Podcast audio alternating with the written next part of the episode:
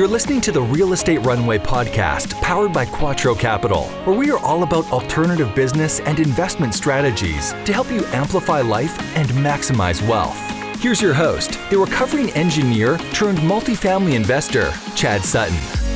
All right, everyone, welcome back to another episode of the Real Estate Runway podcast. Today, we are joined with Mr. David Zapata of Factum Financial. If you may remember, we had David on to talk about the infinite banking concept on a few episodes back. So just take a look and because the initial idea is to discuss what the infinite banking concept is and why it's important and relevant to you as a real estate investor. So go back and listen to that episode. But today we're really going to get into the meat of why this is important to you as a real estate investor and how to use it. Like, what does it mean to invest in real estate with the infinite banking concept? So, as a refresher, my friend David Zapata was born and raised in Colombia, South America, and has lived in the United States since 2006. He spent the last 10 years as an engineer working in corporate America, where he and I actually met in a previous life. Since finding the infinite banking concept, David has been committed to sharing the value of controlling the financing function for individuals, families, and business owners. The concept was coined as infinite because it supports the realization of unique lifestyles through freedom of finance and control. Through IBC, David has been able to finance hobbies, recapture non productive debt, and build his investment portfolio at the same time. IBC is for everyone willing to educate themselves about mindset, process, and products required to build a privatized banking system. David's ideal clients are open to think creatively and are eager to take ownership of their financial destiny. David currently lives in Carlsbad, California with his wife, Sarah, and he is an authorized IBC practitioner and licensed uh, life insurance professional. He has been through the Nelson Nash Institute, so he also is part of that concept, and he's expecting his first child soon. So, David, without further ado, welcome back to the show, friend. Thank you, my friend. It's always a pleasure to talk to you, even though I always look much, much less good looking in camera when I'm uh, here with you. I've got a hoodie and a backwards hat on. You're here with a pretty polo, so don't don't let give the listeners that. Thank you for having me. Appreciate it. Absolutely, absolutely. Well, David, I think it might be wise to give a quick recap of of kind of what we talked about before, not spend too much time on that, but then let's get right into how we can use the IBC concept as a real estate investor. Yeah, I guess to capture the audience today that is interested in the intersection between the idea of infinite banking concept and real estate, I want to drive this message. If you hear anything in the next 20 to 30 minutes in our conversation, is that whatever you do, regardless of how efficient, productive, profitable your business deals are, you're always playing in a financial system and you cannot be inside a vacuum. And in that financial system, you will play multiple roles. You will be sometimes a borrower, Sometimes you will be a saver when you have capital, do your deals. And there's always going to be a third party, which is the banker, the finance, the financier, the person that controls the system where the money is flowing to do the transaction and the exchange of value. And my invitation to you is if you haven't considered yet, perhaps there's an opportunity for you to improve your financial position by playing all those three roles within the deals that you're executing in your real estate portfolio. So that's the takeaway today. We're going to talk about what the infinite banking concept is, uh, is briefly based on the conversation we had prior. And then we're going to apply it to conceptually talking about how the interaction happens with the acquisition and the management of cash flow and taxation from a real estate perspective when you own the foundation of where the money resides. So, to give you a quick background on what we talked about last episode, we're going to talk about the infinite banking concept. And the infinite banking concept is the congregation of three ideas. Number one, a mindset, the ideas that you have in relationship to money, how you think is very crucial to understanding how the money game works. For example, one of the crucial points that we make in the IBC concept, in the infinite banking concept, is that everything you purchase, you finance whether it's credit or cash, you're either giving somebody interest for the opportunity to use the capital when you borrow money, when you use credit, or you give up the opportunity to earn interest in your capital when you use your cash. Same coin, two different sides, but at the end, the same outcome. And when you get to understand that, you start thinking about how else can I do this where I can actually capture the value of my capital, the value of my money when I have the, the discipline to accumulate that savings. Mindset, one pillar. Second pillar, we're talking about a process. In a process where we are using the word banking as a verb.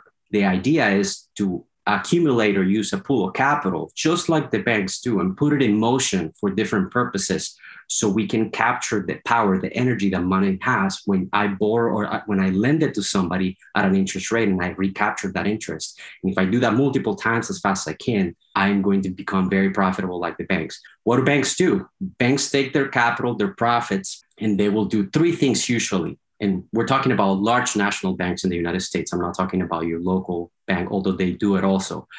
They will take their profits and put it inside a product called BOLI, Bank Owned Life Insurance. And this product is considered by the regulators, by the Fed, tier one capital, the safest capital possible that is used to measure risky assets against their reserves. Okay. They are allowed to put up to 25% of their capital for per bank. I'm talking about billions of dollars in this product for them to warehouse their profits. Okay.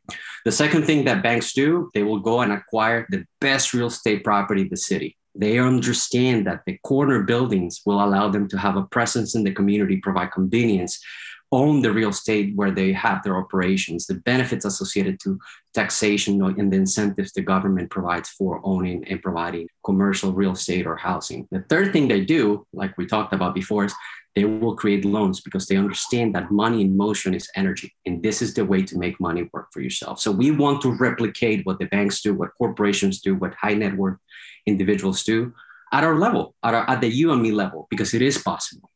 And it is possible because of this third pillar, where we usually refer to as the product or the platform. And in this case, I'm talking about whole life ins- dividend paying whole life insurance policies, which, and unfortunately, uh, in many people's in many people's mind, is a product that they are not open to embracing. And I am here to tell you that whether your thinking is pro or against, you should open your mind just to hear the opportunities that this can bring to your financial life. It's a product that enables you to take control and ownership, is going to allow you to give your money multiple jobs, not just the credit or, or, cash use, but is going to allow you to create an asset that you can collateralize and borrow against while you guarantee compounding of your money inside the cash values of a policy. And we'll talk about more details about how this works here in a second. But to summarize again, we're talking about a mindset. You have to become the person that is capable of thinking like the financier, the banker, before you can do anything. Becoming is a journey. And in that, you learn the process. We are emulating the best people in the world managing money. And we're using a platform that enables us to perform this and execute the process itself. That's very interesting. Thank you for that recap, David. And, you know, I just had a thought. I wonder if, you know, if we didn't call it whole life insurance, if we called it something like personal banking high yield account or something like that, because we really aren't using this as life insurance. There's some some life insurance benefits, yes, but when you're starting to talk about the infinite banking concept, you're not really using it for the traditional life insurance payout, for for example. So it's it's unfortunate, you know. I, I told you before, our great grandparents before the Great Depression used to see treasury bonds in these vehicles as the savings repository, yeah. a yeah. warehouse for their money because all the guarantees associated to it. And for many reasons that I don't want to speculate sure. on, we've been all conditioned to think differently. But I agree with you. The principle you're alluding to, really quick to, to close that point, is Mr. Nelson talks about this the point from the IBC perspective is that we're not acquiring these products for the protection aspect because the idea is that your need for financing in terms of probabilities is much greater throughout your lifetime than your need for protection. We're not disregarding the protection aspect. The death benefit is one of the features and benefits, but keep in mind that you will need houses, cars, weddings, vacations, all kinds of large expenses in your life. And if you can find a vehicle that allows you to do this most cost, effect- cost effectively while keeping control, this will be the ideal vehicle for you to warehouse your money, which we believe absolutely. So now that we've kind of gone through that, David, how might I, as a real estate investor, look at this uniquely, this this strategy and this product? So that's perfect segue. Thank, thank you. So now that we've described the idea of what the infinite banking is in terms of a process and, and how banks replicate this by using money and put it in the right place, purchasing real estate and keep loans active. I start describing, and I really like the idea of thinking about IBC and these policies as an and asset, A and D. It's not mutually exclusive to anything else. And it's very rare to find assets that allow you to do this. What do I mean by that? This product, this process acts as a foundation for any investing in terms of allowing you to finance things more effective, in this case, acquisition of real estate.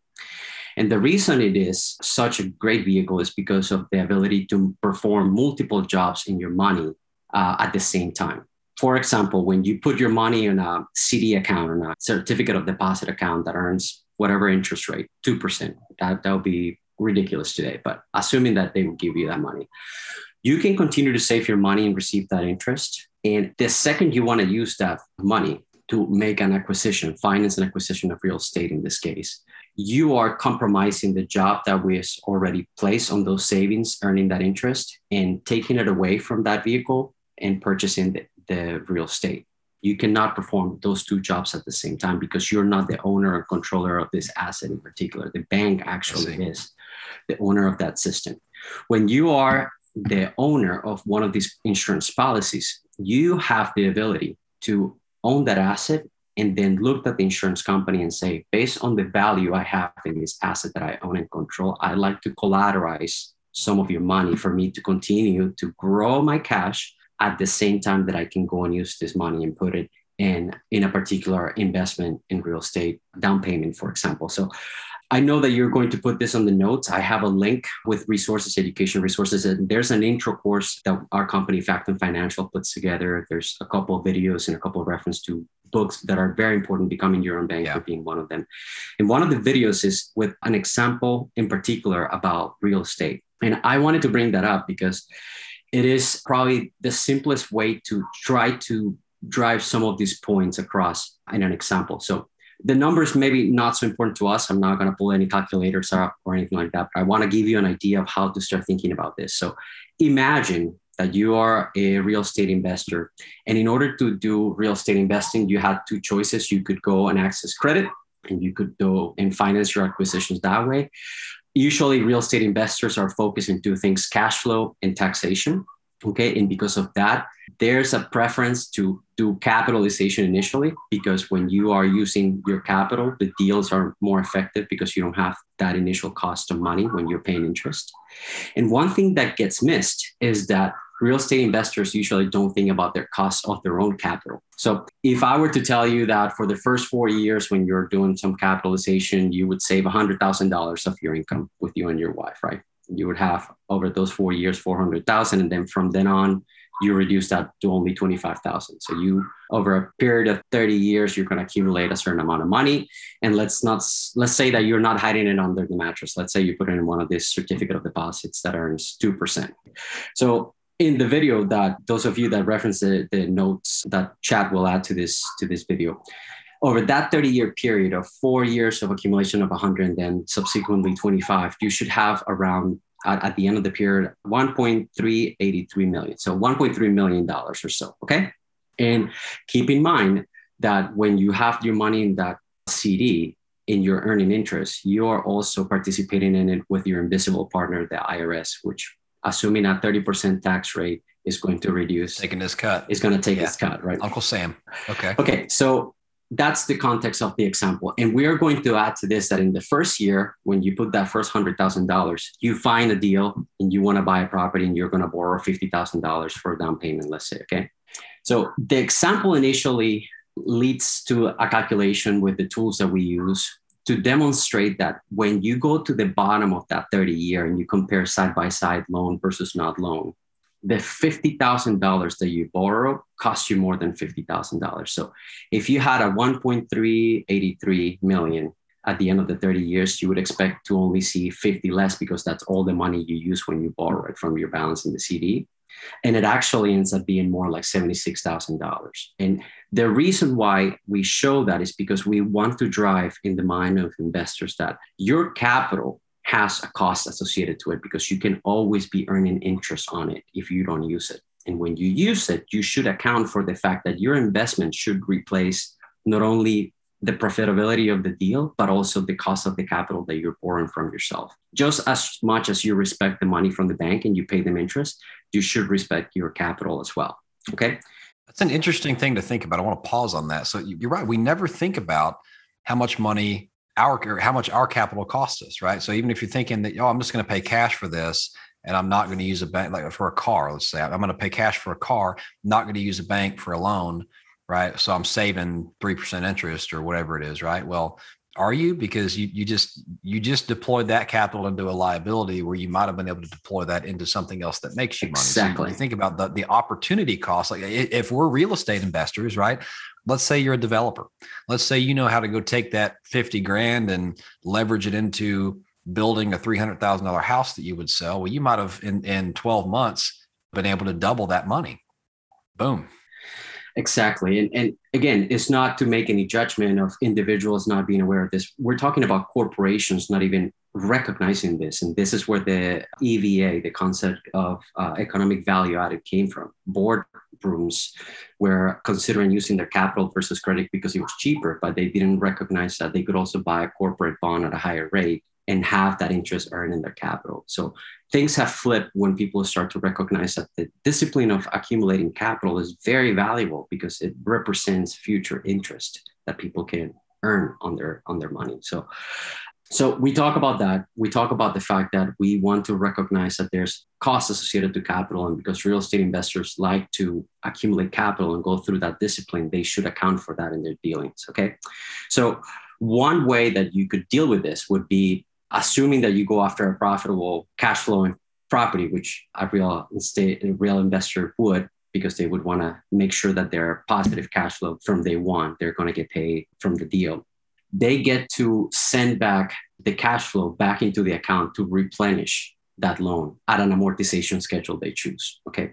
And the contrast we want to make is in the example, Kyle, who's presenting this example, goes into a deal again acquisition cost was 50000 and if he assumes a particular interest rate 11% or so the monthly cash flow of the property would be 500 bucks or $6000 a year and when you start sending yourself those $600 a month for the 30 years the cash account goes from 1.3 to over 1.5 or so million dollars and that's the power of again directing cash by using your capital and acquiring assets that produce money okay so that's the second step identifying the value of your capital. Second, making sure that you direct the cash flow equation. And most investors probably already are aware of this. The extra step when IBC enters is when you get to do this in the form of using collateralized loans against your savings and against your cash values inside one of these policies. Why? Feature number one, you are now entering in a situation that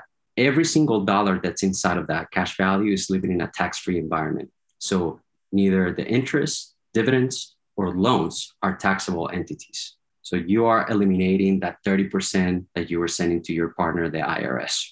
Number two, now we are going to be in a position, because it's our capital, to do the same thing we were doing before. We are going to take the same return from the property and we're going to amortize that loan in a way over those 30 years that we get to collect that interest and put it as additional premiums to boost the performance of this policy. So you are now working inside an environment that you control. You're working in an environment that is tax free, tax efficient. Now you're also now doing the foundation of this deal in a way where you are working inside a guaranteed contract and a guaranteed grow of your money in many places where money resides, people may go and borrow from a vehicle that is indexed to a stock market performance or any other type of asset.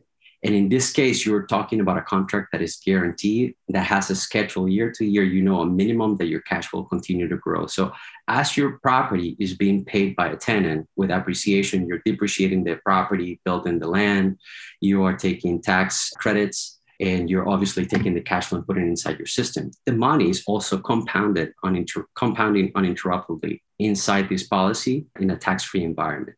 And then a couple more things that are also very important. A lot of times, uh, real estate investors don't recognize the exposure of having some of these properties, even if you have some type of asset protection with an entity like an LLC. still have an exposure to public information and uh, some type of lawsuits. When you're dealing with this whole life insurance contracts, because they're protection, they are creditor protected and they're private. So the capital that's flowing through your deals now it's inside a uh, inside a firewall that's invisible to public information, but it's also invisible from creditor protection. So the takeaway, and I again invite you all to go into the link and take a look at what I'm talking about here. Uh, the takeaway is that the balance, the net balance inside the IBC account is much larger than in the original method of financing because now you are in a position where you control both the growth of the money at the same time you do the acquisition and the deal. And that difference on having only one job versus two jobs for your money is what gives you a better financial position. We haven't even talked about what we said at the beginning. You're also guaranteeing that you have growing death benefit for your family. If anything were to happen to you, you have the ability to replace your financial value to your family. So it's a way to make deals and again going back to the and asset more efficient you're growing this acquisition process and this execution process in the foundation of a contract that's guaranteed and that has a lot of tax advantages that are not inside other places where you warehouse your money. It's a mic drop moment there, David. So I'd like to offer a summary, and then I want to ask you a question. And this is this is me personally as a real estate investor. So audience, get ready for this. I think this will benefit you. So in summary, a don't ever look at these products as investments, right? Think about it as a high yield savings account that you can leverage. I'm, I'm, talking to real estate investors. They understand what leverage is and the fact that you put up collateral and you can take a loan, right? So the idea here is if you think about it, it is an asset and you think about it as a high yield savings account, not an investment. You're not comparing rates of return in your whole life insurance policy what you are doing is finding a way where you if you think about it like a high yield savings account you have a place to store your money that grows at a lot better than 0.1% or even 0.25 right? You know you're getting a couple percent growth on it. Yep. you can leverage it right? And and so it's it's still growing as if it's still sitting in your bank account right at that at that rate but you're borrowing the insurance company collateralizing from the insurance company collateralizing against it.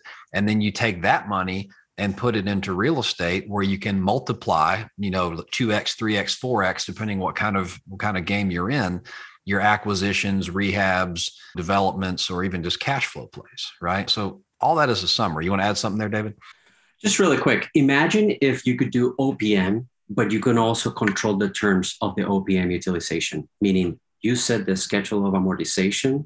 What happens if you have a long term vacancy? What happens if you had to do renovations and you don't have income in the property? If you are the financier in this deal and not the bank, then you have flexibility in saying, well, I'm going to manage this by extending my period of payments, or I'm going to skip a payment.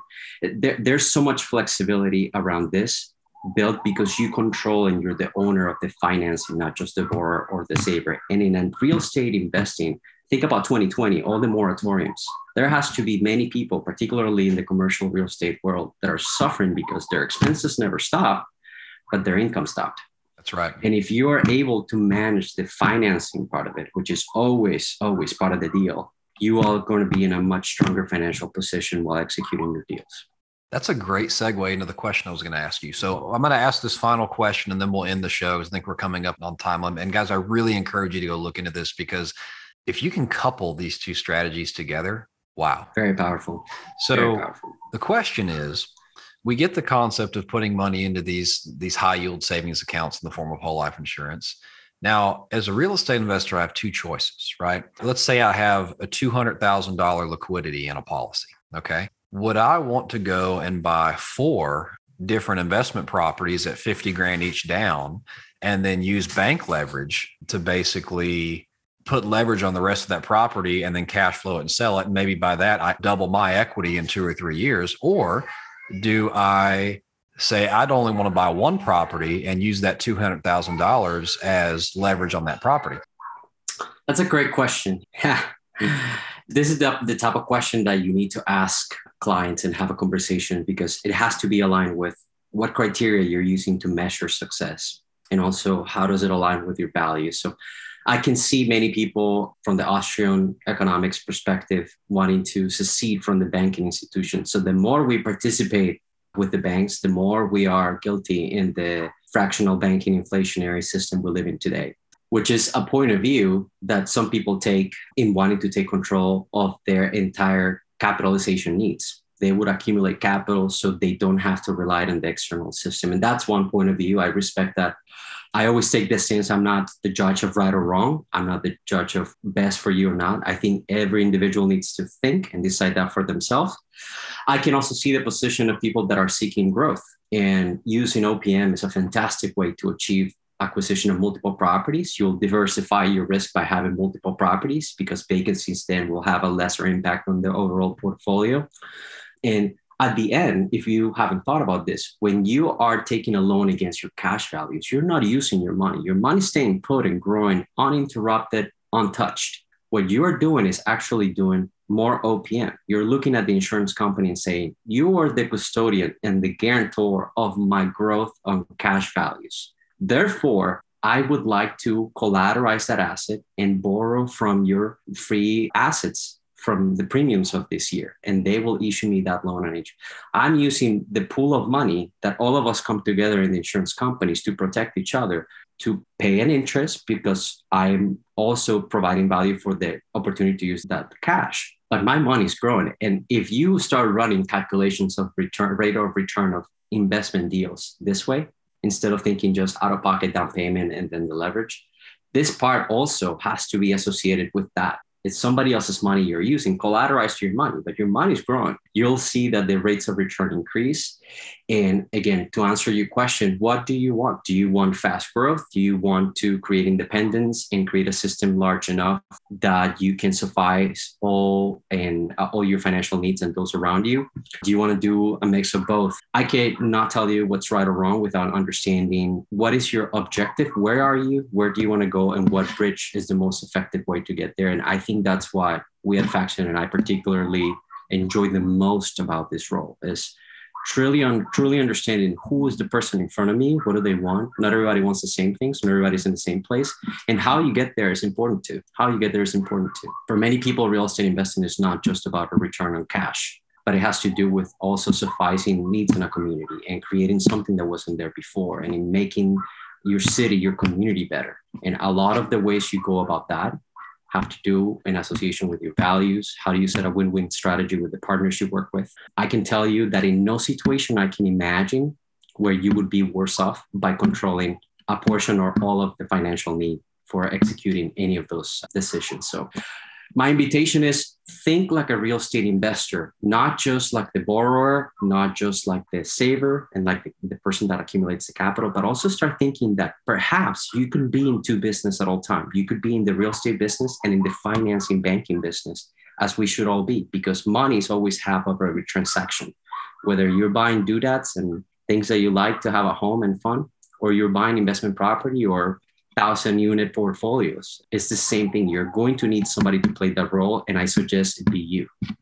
That's fantastic, David. Thank you for coming on the show and really talking through this. I think what we all take away from this is that using a vehicle like this, it gives you options, right? And, and you can use this depending what you're trying to do in life. You can use it in different ways, but it gives you a way to be a little more creative and have a little more control over the financing and the equity and the return on equity that you're using. So Guys, we're going to cut the episode there. I know this one was a little bit long, but the information is well worth it. I encourage you to go look at the show notes. We will have David's contact information in there. We have it from the last show, but David, if you don't mind just telling them the best way to get in touch with you real quick, and then we'll end it here. Absolutely. You can go to our website, www.factumfinancial.com. I share a link on the notes, special link for education resources. You'll go there, quickly learn what the IBC system is all about. And you can find me on social media, usually David A. Zapata on Twitter, Facebook, Instagram, constantly putting information there. We have chats every Tuesday on Clubhouse. I invite you all to join and, and get more information about that. So